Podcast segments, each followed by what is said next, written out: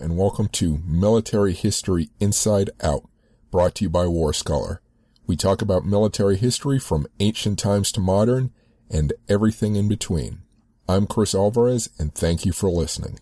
I'm speaking with Paul Dickson, author of The Rise of the GI Army, 1940 to 1941, the forgotten story of how America forged a powerful army before Pearl Harbor published by Atlantic Monthly Press, July 7th, 2020. Thank you for speaking with me. Thank you, Chris. So first, um, how did you get into studying this subject and writing about it?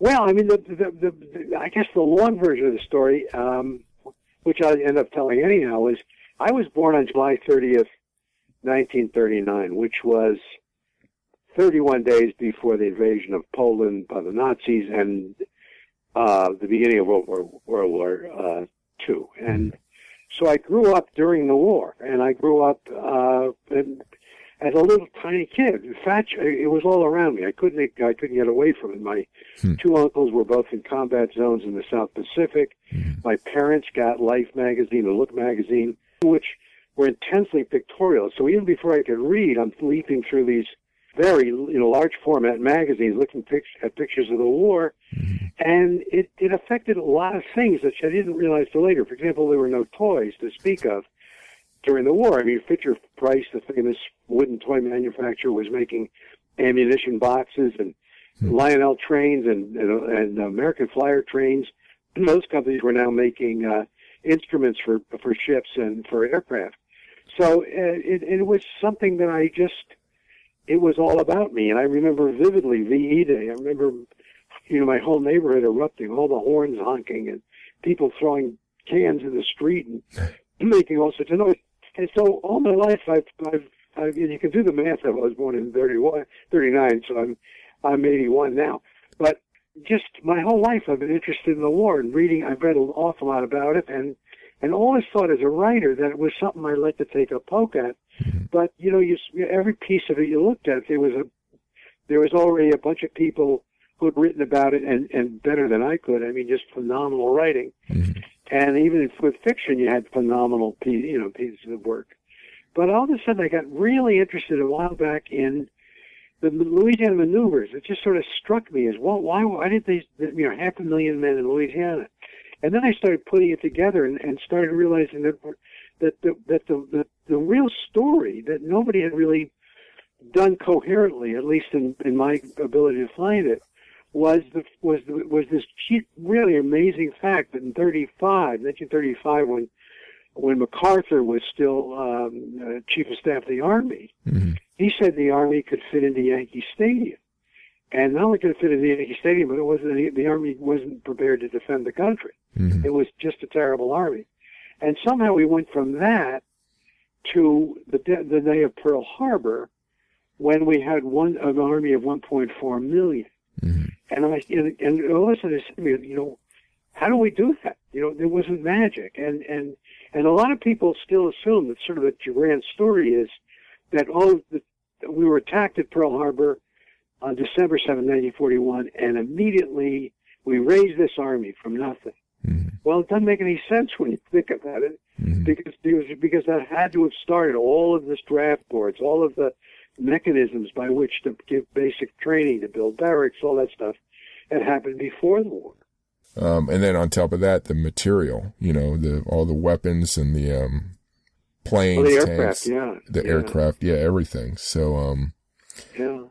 But and, and that was well covered. There have been a number of wonderful books about we how we built this amazing aircraft industry, mm. how we were able to give the British and other allies uh, aircraft even before we entered the war mm. on the lend lease basis. But but a lot of that was covered. But I, but concerned me was, and, and thinking of my uncles and you know the, the reality of the war, mm. were were the men because you needed not only you men, but you need how to uh, supply them. They had to be trained. They had to be well led. They had to be they had to be mobile. They had to be there had to be a supply corps behind them that could get, as in Louisiana, you know, two million eggs a day were being consumed in in Louisiana hmm. by the troops, and you had to figure out all that, you know, which was which is equally, if not more important than the actual physical building of, of uh, aircraft and, and munitions and howitzers and other things. Mm-hmm. So, how do you break down the book? Um, is it more like a personal story, or is it? Uh... Oh no, it's it's a it's a it's a real look at it's a real narrative of, of the people involved of the of the moments. It, it, it reads. I mean, several reviewers already said it reads like a novel mm-hmm. uh, because it's and, and there are real heroes. I mean, um, I mean, one of the most interesting guys in the book. I think the pivot the pivot in the book that makes the most importance is in the middle of a very, very divided country, which we were isolationists versus, for lack of a better term, interventionists, to realize we'd be, eventually be drawn into the war. Mm-hmm. And a couple visionaries, uh, but there was one of the guys who, who understood this and predicted it well, well before the, the thing started to really happen, was a man named Grenville Clark, was this very interesting lawyer in New York, had been, who, who was very wealthy, mm-hmm. from an old family, uh, but he was a true patriot who basically worried about the future of the country. And he, in World War One, he'd actually worked on training officers, college graduates, as as officers in the in the uh, army for World War One. But well before the war started, Clark and, and a couple other, for lack of a better term, defense intellectuals, I call them, but but people could really you know think about what we really needed in terms of defense. One was Henry Stimson, who was eventually Secretary of War. Um, but what happened was he um, Clark started really early saying we really needed a draft, mm-hmm. and nobody nobody nobody went along with him except for a sort of a, a group of elite people, uh, former generals, former former admirals, the, the chairman of the board of the New York Times, I mean, a couple of college presidents, uh, became really fearful that that, that both the, the, the the Germans, the Nazis, and the Japanese and their warlords were going to eventually form an alliance and try to just you know to try to take over the world, mm-hmm. which is exactly what happened. So so early on, Grenville Clark is saying we got to get a, a, a draft started. This is late in this is early in 1940 because he's he's starting to beat this drum. Mm-hmm. And it, in a, in a mar- meeting at the Harvard Club in New York, I mean, you can't much get more and more establishment than that. he and a bunch of them sit down. They get a hundred people together.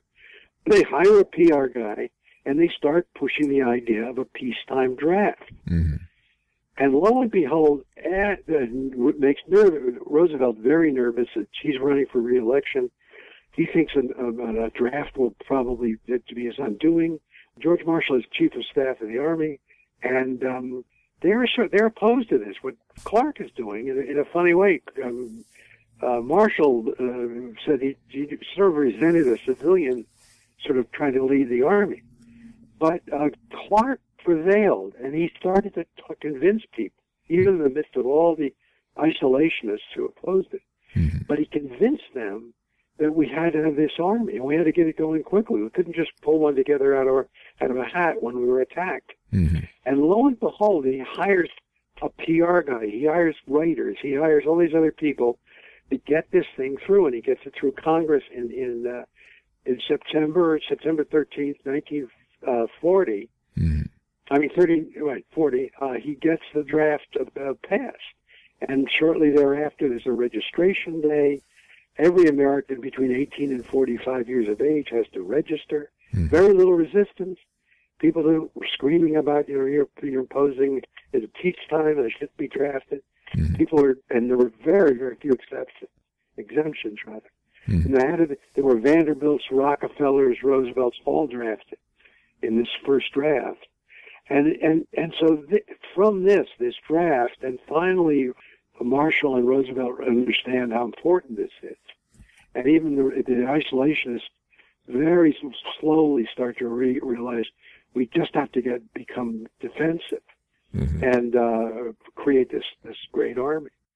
And um, so the book is really about the heroics. It's really about the genius of George Marshall, mm-hmm. who basically puts together this army and uh, he does things that are. This is all part of the narrative, but mm. Marshall does things that, in retrospect, are just brilliant. I mean, one of the things he does right before these he, he calls for these for the draft. He, he has to get all these camps ready, but he realized there were morale problems. So here's the chief of staff of the army realizing the morale problems, he actually answering letters from draftees who said the food here is lousy, and then he called up the or, or he got in contact with the head of the base. Said, "Why are these guys complaining about the food?" But he was this guy who understood the the the uh, the, the absolute necessity of morale. I mean, to show the extent of, of what a genius he was at this, there's one point at Marshall's starting to feeling that a lot of these camps, there are tens of thousands of men being sent into these small cities and towns in, in the south, the far west, just gorging the town with guys with nothing to do on Saturday night and have their you know problems with that. Yeah. He shows up in one of these towns in civilian clothes, checks into a hotel, and wanders around for a couple nights talking to guys on the streets. Mhm. Nobody knows it's he's he's he's wearing you know a regular jacket and and, and slacks and, and um I mean, he does that, but he also does things. He forces, he forces the beginning of Army OCS. Uh, Roosevelt and and uh, Stimson, a lot of the people didn't like the idea of taking the most brilliant enlisted guys and taking them out of the enlisted ranks and taking them to OCS, which is still which is still in, in existence. Mhm. And he really wanted to start this uh, Army OCS, and and um, Roosevelt said no, and Stimson, who was his titular boss, his Secretary of War, said no, no, we can't, we can't. And we don't, we don't want to do this. We want to go, you know, get the new junior officers, the college graduates. And and uh, Marshall said, well, and, and he said, um, if you don't let me have this OCS, I'm going to quit. And they said, what? And he said, I'm gonna, I, I can't, I, I need, I need to get a, a new corps of junior officers, and they have to be good. Mhm. And the way to get it is to take the, the best of my enlisted men and, tr- and turn them into officers. And they finally backed off. I mean, here's the, here's this guy threatening to quit. Mhm. And of course, he immediately taps Omar Bradley to run OCS, and they take basically the, basically they distill the part of the syllabus from West Point, and they, and they move it in, and, and they start it. I'm speaking with Paul Dickson, author of The Rise of the GI Army, 1940 to 1941. You can find more information about his work at pauldicksonbooks.com. If you like this podcast, Military History Inside Out, so far, please subscribe to it and rate it if you can. If you want more military history ranging from the ancient to the modern, please visit warscholar.org or militaryhistorypodcast.com to sign up for my weekly newsletter and keep up with my latest posts. You can also find written interviews and my social media links there. You can find the links to my other podcasts at fullcontactnerd.com and technologyinspace.com. And now back to the podcast. And just one more example of one, and there are many, many in the book, and they're, and they're t- sort of told in sequence. But mm-hmm.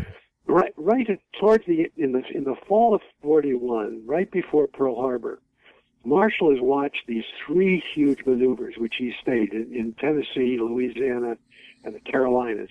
These involve, you know, hundreds and hundreds of thousands of men, over 700,000, um, uh, and mostly, you know, uh, draftees.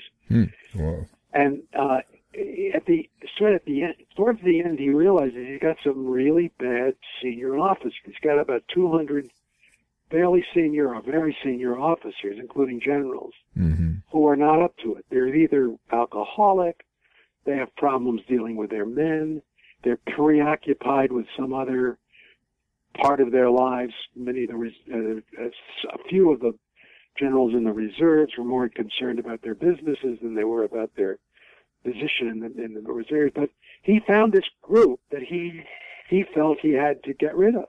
Hmm and it was and it was and the press called it a purge, and he hated the word, but it, but it was a purge, and they were either moved to sort of innocuous non-combat positions, hmm or they were asked to retire early, and he, didn't go out of his way to embarrass them, but but it was but it was he just felt he had to get them out of the way, hmm and in their place he has his own group that he's ready to bring up, and it's Eisenhower, Patton, Mark Clark, Omar Bradley, Gruenther. Uh, the list goes on and on. Hmm. And these are the guys he brings up. And he's got, he has Eisenhower. He has Eisenhower in Washington two weeks after Pearl Harbor, putting him in the War Plans Division. He's never met Eisenhower, but he knows all about the way Eisenhower's behaved all the way through. Mm-hmm. And he understands also that Eisenhower has this amazing ability to A, want, first deal with his, his men. They had an amazing rapport with his men.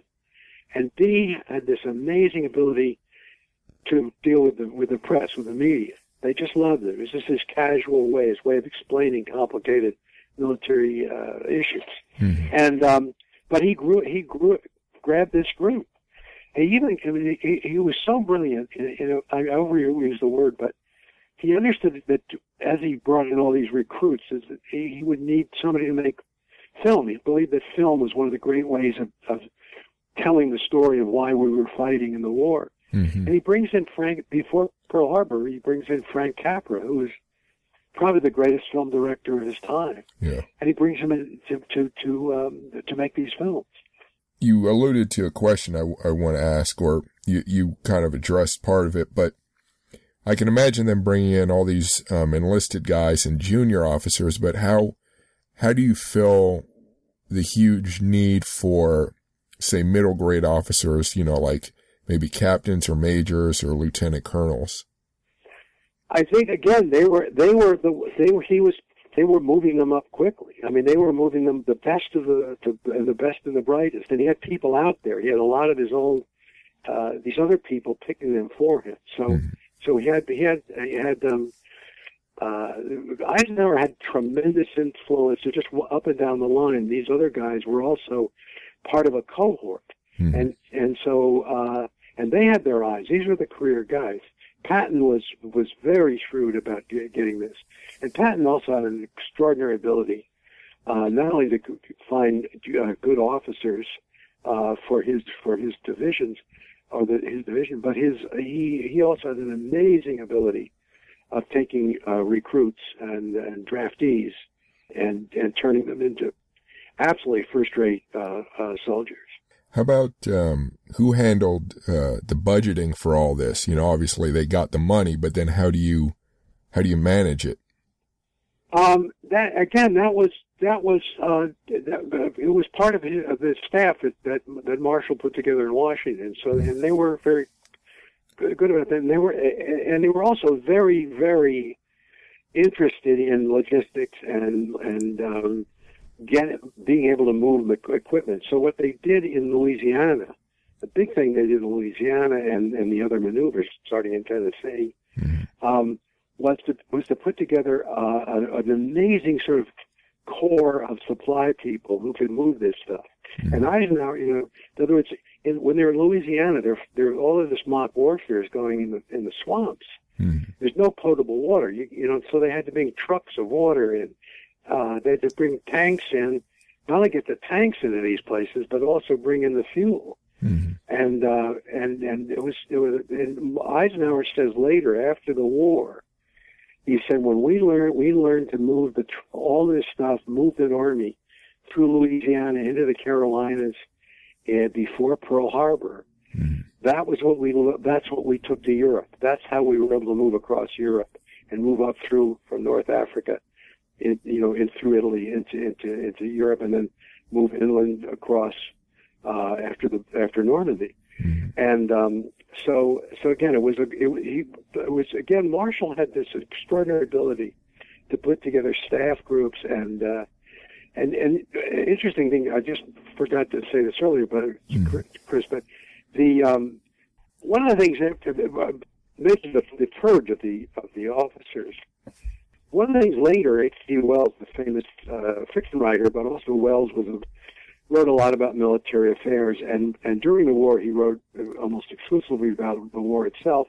Mhm. One of the things Wells said later was he said, you know, one of the things that's happened that during World War II, he said, one of the brilliant things the Americans did was to purge the, the those those men, those officers who were not up to the battle. So you were saying that H.G. Wells was impressed that the Americans per- were willing to purge their officers? Yeah, and he, one of the things he said it was he said actually he said it was one of the things that that the uh, neither the French or the uh, British had done, and he basically said that he thought that some of the bad decisions that occurred was because they hadn't gotten rid of some of the men who couldn't lead, hmm uh, which is which is interesting. But um, you know, I, it's interesting because Marshall. Uh, the more I write, wrote, the more I, I started researching this book in 2005. Mm-hmm. I've written other books in between. This is my 70th book. Mm. So, um, but I, I, my, my, my realization about some of these men who I've always admired, and but but it was re- reading, reading, reading, reading, researching, going after reports. I just began to realize how phenomenal they were. And this guy Grenville Clark, who basically is this civilian with a great love of America, mm-hmm. and and wants to protect her. And uh, later later in his life, he actually gives the money to Martin Luther King and the NAACP Legal and Education Fund to to sort of affect civil rights. I mean, here's a guy that, you know, he's tampering and everything, but he's tampering for his belief is the public good in this hmm. country. And and and looking at at Marshall and his humble beginnings, and you know, the, the, some of the things he did earlier for the Civilian Conservation Corps, where he sort of learns a whole lot of lessons about how to deal with a, with a citizen citizen army, mm-hmm. and Eisenhower and Patton and Patton's boldness even in these maneuvers mm-hmm. where Patton does stuff that's just crazy, but but he but brilliant. Mm-hmm. I mean, he, you know, and and um, I my whole uh, frame of reference for the war changed by, and I and my book essentially ends at Pearl Harbor, so it's it's uh, it, it's it was a it was a wonderful time for me too working on this. Mm-hmm. Did you come across anything as to why they didn't, or what were their thoughts about um, integrating black soldiers into the army? That's um, a major subplot in the book, and and it and it's a sad one because it there's a there's a great the the black units really or the black leaders really wanted integration, uh, they wanted equality, and uh, there were there was a, a whole business led by a couple of the major uh, civil rights people. Um, uh, who came down and wanted to have a march on Washington because of the defense, because the defense industries weren't integrated, uh, and because the Army and the Navy weren't integrated. Mm-hmm. And um, A. Philip Randolph actually threatened to have a, a hundred thousand man march on Washington in July, on July 1st, 1941. Mm-hmm. And Franklin D. Roosevelt convinced him not to, got him to call out the march. And of course, that march uh, came about later under um, uh, Randolph's direction, at, well after the war with the famous March on Washington. Mm-hmm. But but it's a sad tale, and, and there were phenomenal stories of inequality. There was one unit, it was a reserve unit, which I think is the most, in a sense, the most emblematic story. There's a 19th, 93rd Regiment, which was part of the Second Army. Mm-hmm. It was an all-black reserve group in Massachusetts and it was uh, all black, and the officers were black, and uh, every uh, the, there was a it was a it was a segregated it was a Jim Crow army, it was a segregated army. Right. But this unit wasn't allowed to come to the Louisiana maneuvers.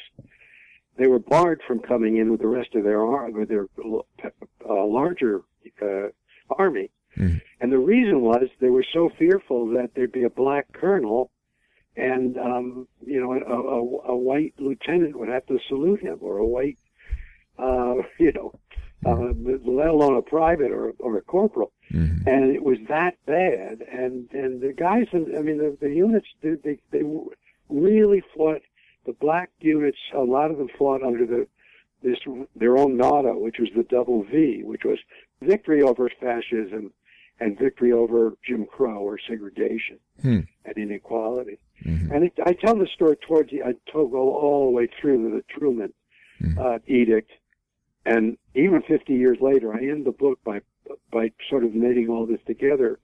50 years after the Truman uh, edict about integration of the military, uh, the Secretary of Defense Cohen, was then 50 years later was Secretary of Defense William Cohen, was head of the, the uh, head Secretary of Defense, and he said that finally, 50 years after the Truman Edict, finally, the military had become the best example of racial, the best element of racial integration in all of American society. It was the most, the most, not that there wasn't room to, to improve, right. but it wasn't, it had become the model for the rest of American society. Hmm. And, um, and Cohen was one of my, my advisors in the book. In fact, he wrote a blurb for the back of it. Hmm. But, but, um, I, I think it, and, and I think that's the one downside of this whole story. Mm-hmm. And, and, um, but it, but again, the, the, the, the black soldiers, the African American soldiers, you know, they performed well and they, and they, they struggled to, to have a, have a equality. And Mhm. we're still struggling even in defense industries all the way through the war. I mean, they finally, they just weren't allowed to, you know, there was one aircraft company, the only blacks they would hire would be for janitors. Mm. And, um, uh, Yeah. but that's part of this, that's sort of the sub narrative to the, to the larger story. hmm So when when they were creating this force, um, I would assume that they would training wise they would focus on the basics like you know marching, shooting, being able to live outdoors. You know, um, it, was there any more to that um, with this short time period they had? Oh yeah, no, they no, they they acted like a real army. They they learned to do these things in the in these maneuvers that were extraordinary. Uh, they were extraordinary because they had a lot of people working with them, and so Piper Cub, you know, they they they, they loaned them a whole bunch of aircraft, which of course become these little these small aircraft. So they learned to use these aircraft. They've, they're they're experimenting with new tanks and new munitions. Mhm. Um, they're they're they're building they're doing building pontoon bridges in Tennessee. It takes them a couple of days to put together a pontoon bridge. Uh, as they get moving and learning, moving, learning, uh, all of a sudden they can put together a pontoon bridge in a matter of hours instead of a matter of days. Mm. So they're they're doing all of this stuff in these large scale movements. Plus, they're learning. They have trucks down in Louisiana and places with with cobblers, with shoemakers on the trucks who are, you know, filling their shoes. So they learn, they start to learn to do all of these things moving towards the front. Mhm. And the, the great thing about the guys who were the, rec- the citizen soldiers, I say that because most of these people were draftees by this time. Mhm. Um, these guys, uh, they were a different breed than had been in World War One. They were, they were, they were uh, more. They were, even though they come through the depression, they Mhm. come through. They, they said that one of the first things a guy would come in, and the first thing he'd do, he'd look at an airplane, or he'd look at a jeep, or he'd look at a some sort of um, uh, vehicle, armored vehicle, and the first thing you knew, he'd be under the hood of whatever the vehicle was, or whatever the element was. Mhm. You know, looking for a make, way to make it move, faster, because they'd grown up looking under the hood of hoods of Model A Fords, and you know, and and LaSalle's and all these old cars. And so they, they were they were tuned to that whole business. That the other thing, which sounds astonishing when you think about it, these guys could read maps. They and map reading was a real skill in World War One, and, and there were Mm. talks of these things like lost battalions and things. But there was but there was a real deficiency. They didn't understand them, and the, the, the guys were coming in in, in 39 and 40, 41 um, had grown up on service station, gas station uh, road maps. Hmm. They could read maps. They understood the concept of maps. They understood the concept, and they they could easily learn about terrain and and such. So they were so they were an extraordinary group, and they were and they trained them to do an awful lot of stuff. Mhm. Um, and also, they were he, uh, Marshall was changing the the old World War One the, the divisions to triangular divisions. So they were learning to, to to to behave as a unit. Mhm. They also had tremendous deficiencies. They, they, they're one of the things with when an enemy aircraft would come up, even though it was mock, would come over. Uh, they'd run out with their, their their brownie cameras and take pictures rather than take cover. Let's turn to uh, how you did the research for the book. You you alluded or you mentioned a few items. What what did he use primarily? Did he go to archives or um, what sort of research? Well, a lot of this stuff I expected. I had expected for a long time that a lot of it would be uh, in terms of formal reports. There are very few army and, and military documents that uh, survived, other than umpires' manuals, because all of these maneuvers were judged by the great teams of umpires. Hmm. Uh, a lot of it was was going through archives. For example, um, I, I'll name one example. Eric Sevareid, the great reporter for CBS, who had been in Europe earlier and then came back and sort of the, the highest guy in the um, CBS radio at the time, and he covered, he carried, wrote in his memoirs, and I got transcripts of all his broadcasts. I got a lot of transcripts of things that happened during the during the maneuvers. Mhm. I also had got access to all the newspapers. There were a lot of daily newspapers, so I was getting that kind of stuff. And there were a lot of memoirs. There were a lot of historical memoirs written in which people wrote about. I Hmm. mean, Marshall and uh, uh, Mrs. Marshall wrote an awful lot about it.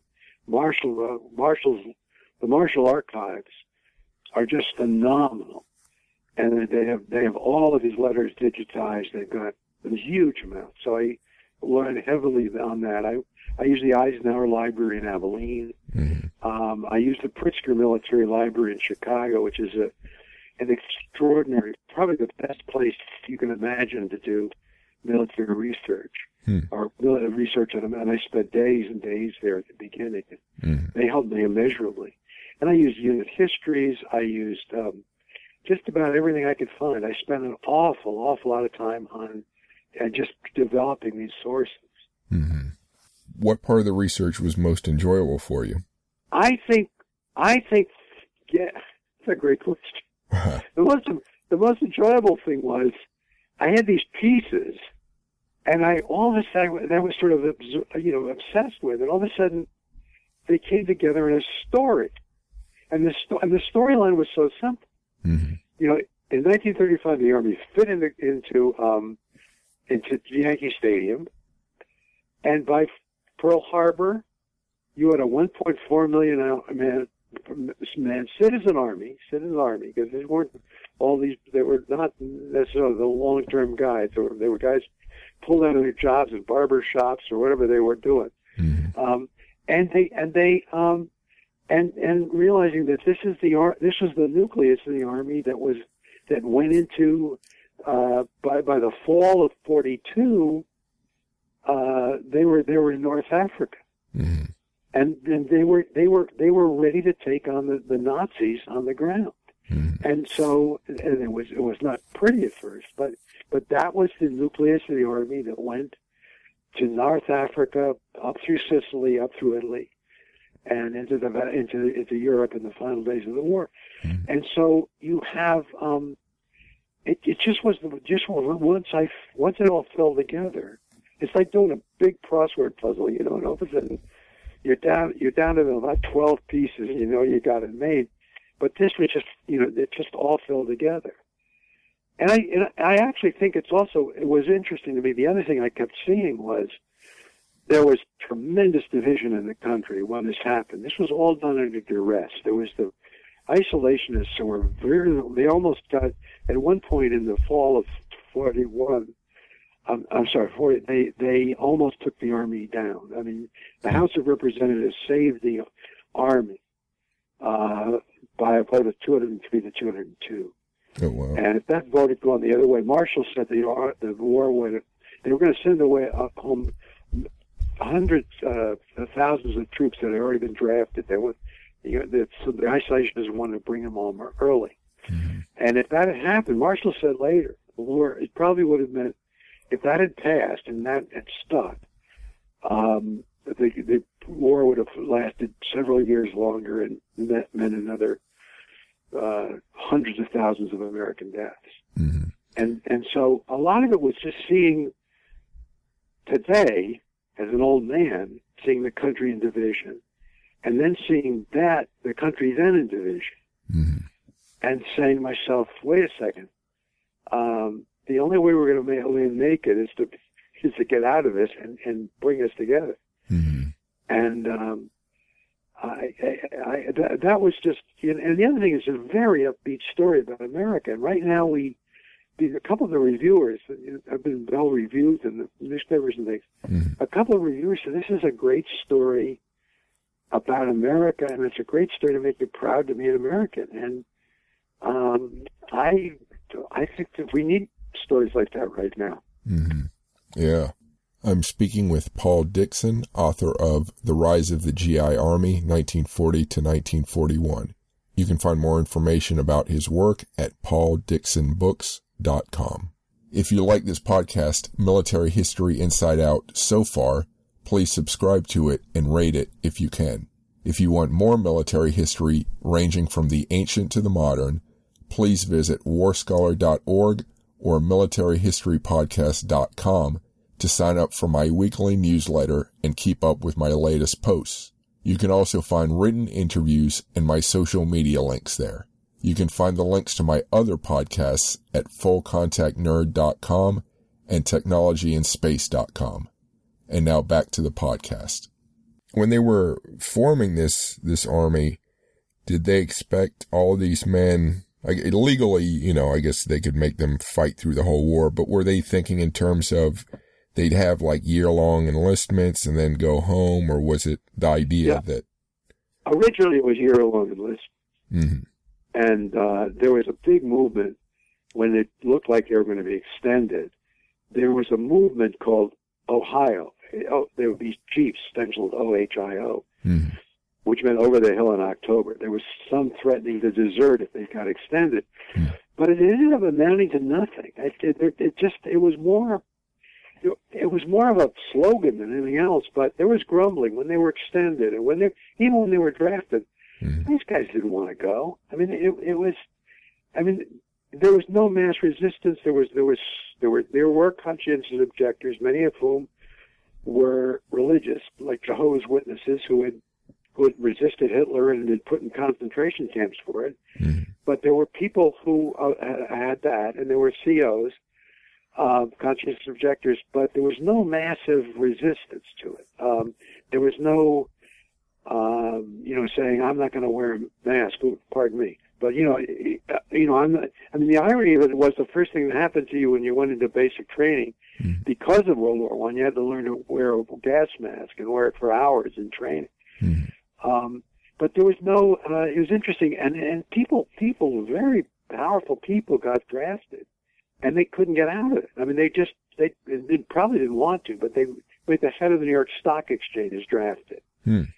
And he has to get on a train and go, you know, on a subway train in, in Manhattan, go down to the draft center, get on a bus, and they ship them off, send them off to some camp, um, army camp in New Jersey Wow. to start basic training. Hmm. And the people that did get exempted, other than people with fa- large families or dependent families, Mhm. um, were people who, um, uh, for example, if you were if you were a superintendent in an aircraft factory building aircraft, Mhm. You were exempt.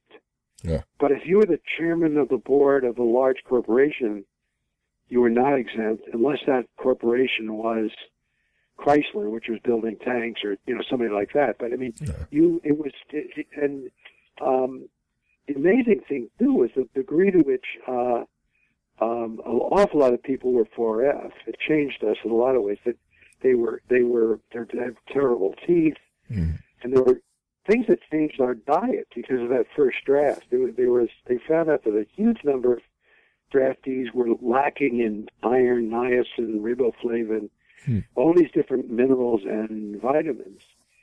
And they started literally the guy would walk in look healthy, and he realized he had no stamina because he, he was lacking these key things. Wow. So the government started uh, getting the bakery companies to put all these ingredients into into flour. So if you go to the supermarket and buy a buy a bag of enriched flour, uh, that has been enriched with all these elements which were lacking in the diet in 1940, and were bringing huge numbers of people uh, ineligible for service. Hmm. And you didn't hear much complaining about it. I mean, people have been told the government was, you know, trying to get all these bakers and got them all to agree to this enriched flour. Hmm. And um, and it was and it but it was really to save lives and or to save to keep people healthy and Mhm. um, but it, but to me that was the other interesting was finding these these peripheral stories that sort of came out of the out of the narrative Mhm. like that about the the, the mount. And the other thing was this sense of serving. I mean, they found an awful lot of guys were ineligible uh, for the for the draft because they had bad teeth or no teeth or their teeth were in terrible shape. Mhm. And there was this whole core of dentists who basically volunteered without pay to fix these guys' teeth Mhm. uh, and make them eligible. And, and a lot of them, but it, it, there was a great trade-off. Like you know, they were in terrible pain. Mhm. So you had this also the sense of a country that was even before the war, even before Pearl Harbor, this country that was uh, determined that it wasn't going to get pushed around, it wasn't going to get, you know, invaded. And when when Grenville Clark sold the draft, he talked about. He said there'll be a day if England falls and France falls and the rest of Europe falls, there'll be a day when the Nazi uh, will pull up the Potomac River, take Washington, move to Baltimore, Philadelphia, and then up to New York, and, and basically uh, we'll be defenseless if we're not, you know, get ready. Mm-hmm. Yeah, that's a crazy thought, but yeah, it's uh, yeah, you made a yeah. good point. Was there a question, a particular question you wanted to really get an answer for that uh, that you did, but it took a while to, or perhaps you're still you'd still love to get an answer for it? I no, that sounds arrogant to say that. but it, but it, but I, you know, I, I, I, I did work on it for a number of years, and I, and I got a lot of help. I got a lot of help. I mean, um, and from professionals and readers, and I had a great editor. You know, a book like this was two major rewrites, uh, two editing, three editings, uh, two copy editings. I mean, and I had people working on it with me. I had a, a couple of of, of, of retired brigadier general um, the Air Force, uh, but whose knowledge of military history is superb. I have an old friend of mine, he's now just turned 91, mm-hmm. who was in the uh, was in the uh, cavalry in World War II. Armored, yeah. they were armored by then, but he was in the cavalry. Mm-hmm. And uh, and I had him. I had a lot of people read it, and uh, and I sort of felt that I, you know, I I had worked on parts of it right till uh, I submitted the manuscript. But um, I, I think I felt that I'd, I'd come to grips with most of the things I wanted to, to look at, wanted to think about. Mm-hmm. Um, I mean, the one that still amazes me, I guess there is one thing that still absolutely amazes me, was when we decide we're going to go invade North Africa. Mm-hmm. In, in October of uh, uh, take on Rommel and help the British, and when that decision is made, we've got to move this huge group of troops over to uh, the western shore of Africa, North Africa, and the Mediterranean. Mm-hmm. Um, how we got those guys there without the Nazis finding us, or without them, I mean, they they they they had to create. One of the reasons we couldn't do it earlier, they had to create the, the landing craft. We had to create all this stuff for a major amphibious landing. Mm-hmm in an area we knew nothing about. I mean, we you know we hadn't trained there or anything, and uh, so we had to land these guys and these tanks and the, and everything else that went with it, and and get them all over there without the, without being detected. I mean, they had to leave. Some left from north. We had some of them up in Northern Ireland. Mm. Some of them were in Newfoundland. Some were in Bermuda Some were in the deep south, and, and some were in uh, Newport, Rhode Island. I mean, they, they moved them out from all these different places. But how that how we pull that off without losing ships and without losing men, hmm. it still it still fascinates me how we pulled that off. Mm-hmm. And the, and and the, and the ability to make sure there was no leak in their head. We hadn't been penetrated by Nazi infiltrators or spies who who could figure this out. Mm-hmm we did send a decoy uh, group over, which went up into north in the North Atlantic, mm-hmm. and which made a lot of noise. Uh, but um, but again, it's you know World War II is an interesting thing for people not not only of my age who, who actually was alive, but younger people. I think is is it's still it's still an amazing story. I mean, we we here we are fighting two huge powers on either ocean. And we'd hmm. always believed as an as a country that we were, because of the oceans, that we were protected. That the oceans would protect us forever, what? and and I didn't. Yeah. What was uh, and this is outside of the scope of the book, but I'm curious what the feeling was when, you know, after the war ended, but then five years later you have the Korean War. I'm just curious. Do you recall what people were feeling? You know, was there a sense of sort of sadness that it's just, you know, you thought war would be over for a while, but uh, it wasn't. Yeah, I, I, you know, it's you. I think I'm going to sign my pay grade on that one. I, I, because I, again, I was, I knew I was older then as a kid, and I knew a lot of neighbors and people in my church and stuff who went to Korea, hmm and um, it wasn't a popular thing. And people did it, and it was but there was a real hardship to it, and it was a real not anger, but I mean, I think in World War II you came back with a great deal of pride, and and you were rewarded with the GI Bill. I think with Korea.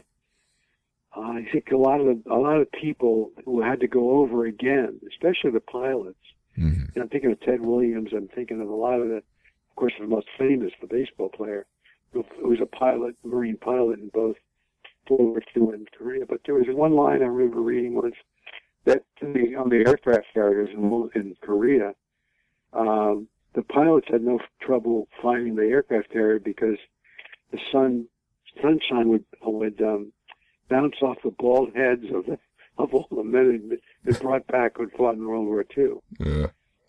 And I think I think that was a lot. I think a lot of the guys felt, look, I've already done it, hmm and it, but it, but there, but there wasn't massive resistance or anything. It didn't. It wasn't. Right. And, and but and it was an abstraction in a way. I mean, you, I mean, I remember being a kid, and you'd say Korean War in in school, and teachers would say, no, no, it's a police action. It's not a war. Hmm. And technically, that that's what it was. And uh, you know, Interesting.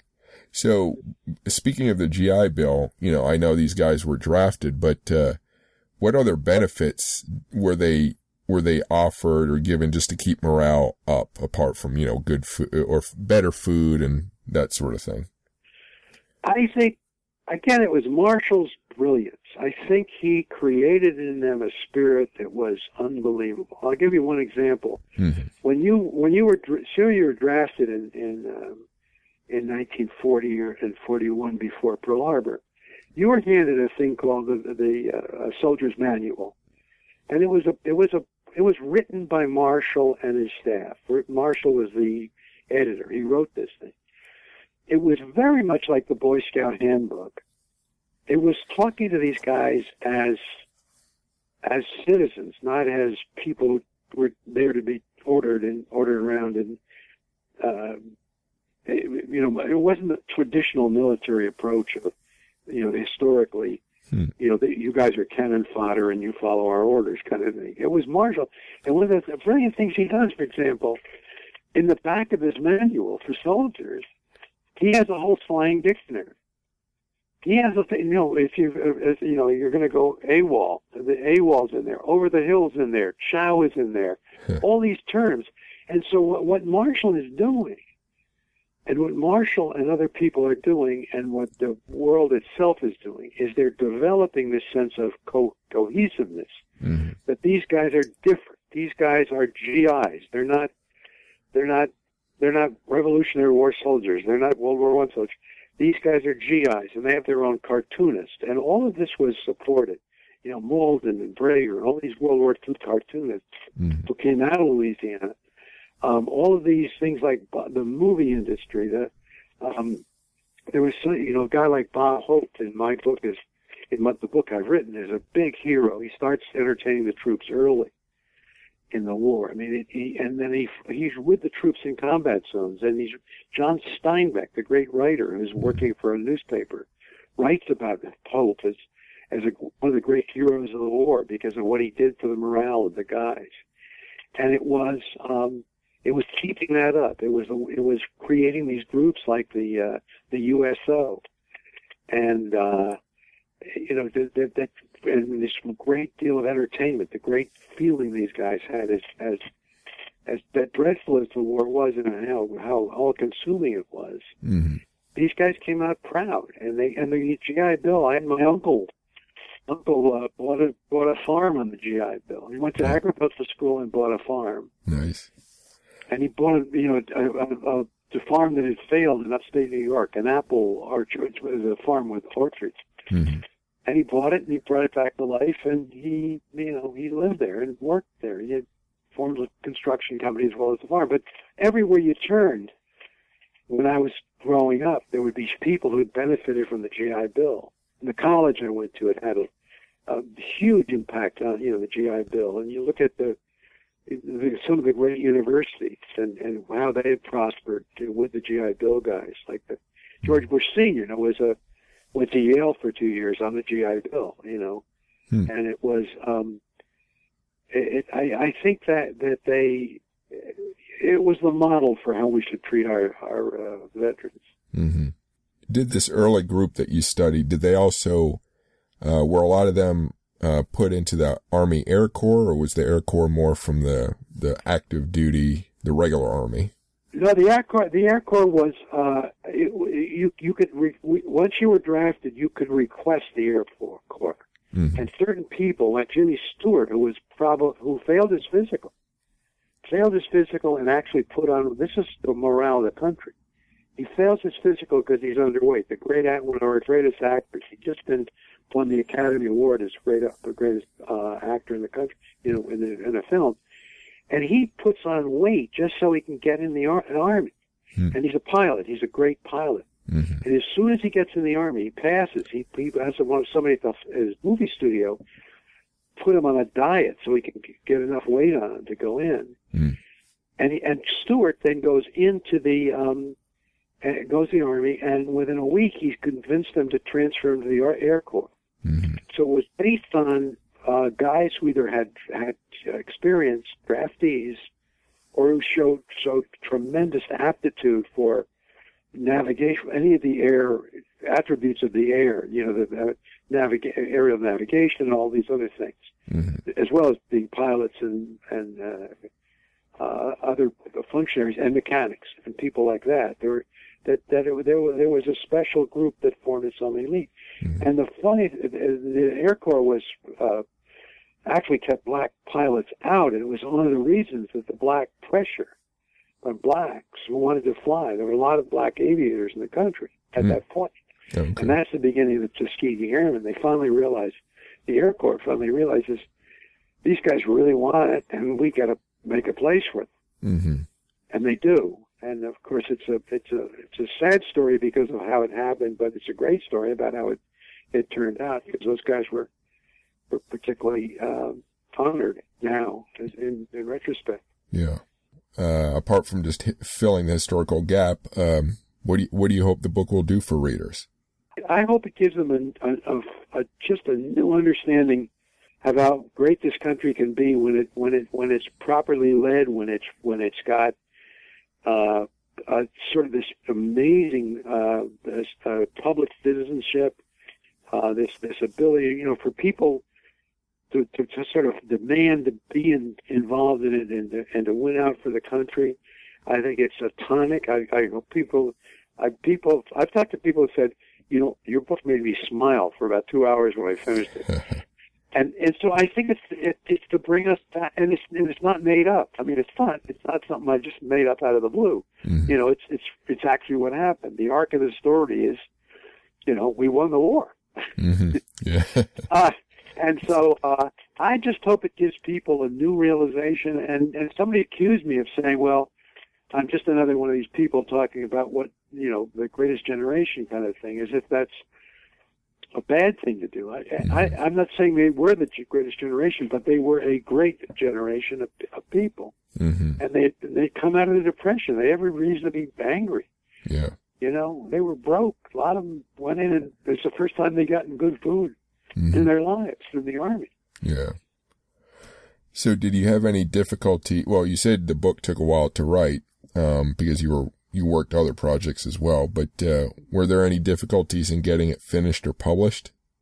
No, no. I had I had a great editor right from the beginning, mm-hmm. and a great agent, and uh, I had uh, no, no, it wasn't. I, it, you know, I've been doing this for years. It's like, mm-hmm. um, it's like asking an architect if he has a great hard time getting a building built, and, and you know, I build enough uh, of buildings. Mm-hmm. And my only other military, I did two other military. I did one book called The Bonus Army about the 1932 bonus marchers okay. who were the World War One vets, and I did another book on on um, on the automated battlefield, which is really about uh, Vietnam and Laos and hmm. the Westmoreland, uh, like first use of drones, the first use of electronic sensors widespread and all that. Mm, And, and I did another book called Chow, which was a book about military food.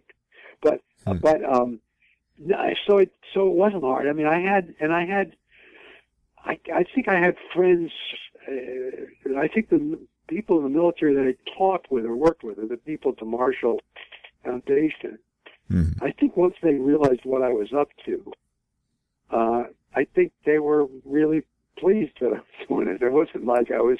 It wasn't like an expose. it. Was. It was basically telling the story. Mhm. And the bad guys in the book are are um, the the Nazis and the warlords of Japan. Yeah. yeah. Um, so what's your, uh, either current or next writing project? I, I'm playing around with a couple ideas. I, you know, um, when in this day and age, especially the coronavirus era, um, working on promoting a book like this is is is is a major job. In other words, um, you know, doing working on different places, doing uh, virtual interviews, doing podcasts, doing all this stuff. And so I'm sort of working on this one from now through Veterans Day, uh, just to make sure that it's you know, spending all this time on it, that it's well positioned. It's doing quite nicely now. Yeah. But I want to keep that up. I want to keep feeding them. And I'm playing with a couple ideas. I've read a lot of baseball books. I may read something like that. But I'm also, I got to be, I mean, I'm 81 years old, so it's not like I got to prove so Yeah. and do another one. Right. But it'll probably not be anything as ambitious as this. This is, this is a major um, flexing of the muscles that I've got left. Mhm. Yeah, the uh, the rankings on Amazon are very good, um, excellent, in fact. Yeah. Do, uh, where can people find you online? Do you have social media or web page? I have a web page called Paul Dickson Books, D-I-C-K-S-O-N, pauldicksonbooks.com. Mm-hmm. And I'm, um, and I'm, I'm on Facebook, I'm on Twitter, and all those things, and people can find me on there. On the, but Facebook is probably my best place, and I welcome people joining that. I, we talk about a lot of things. Not, we try not to be political because we get out of that every day, and, Yeah. uh, but sometimes yeah, but but it, and I talk about the book a lot because I because I'm getting you know when I get a good review, I just got a good review in Army Magazine, and I'll put a little review up. So Mm-hmm. And I'll just spell your name for, for listeners. It's, so Paul is P-A-U-L and Dickson is D-I-C-K-S-O-N. yes, sir. All right. So, um, that's all the questions I have. Do you have any final thoughts or words? Not really. I just appreciate this, and I and I really appreciate talking to your your your your, your legions of followers. Good, good. Yeah, yeah. No, it was uh, really interesting stuff um, that that you brought up. So yeah, I appreciate your time as well. Well, thank you. Thank you for listening. If you like this podcast, Military History Inside Out, please subscribe to it and rate it if you can. If you want more military history ranging from the ancient to the modern, please visit warscholar.org or militaryhistorypodcast.com to sign up for my weekly newsletter and keep track of my latest posts. You can also find written interviews and my social media links there. Thanks for listening.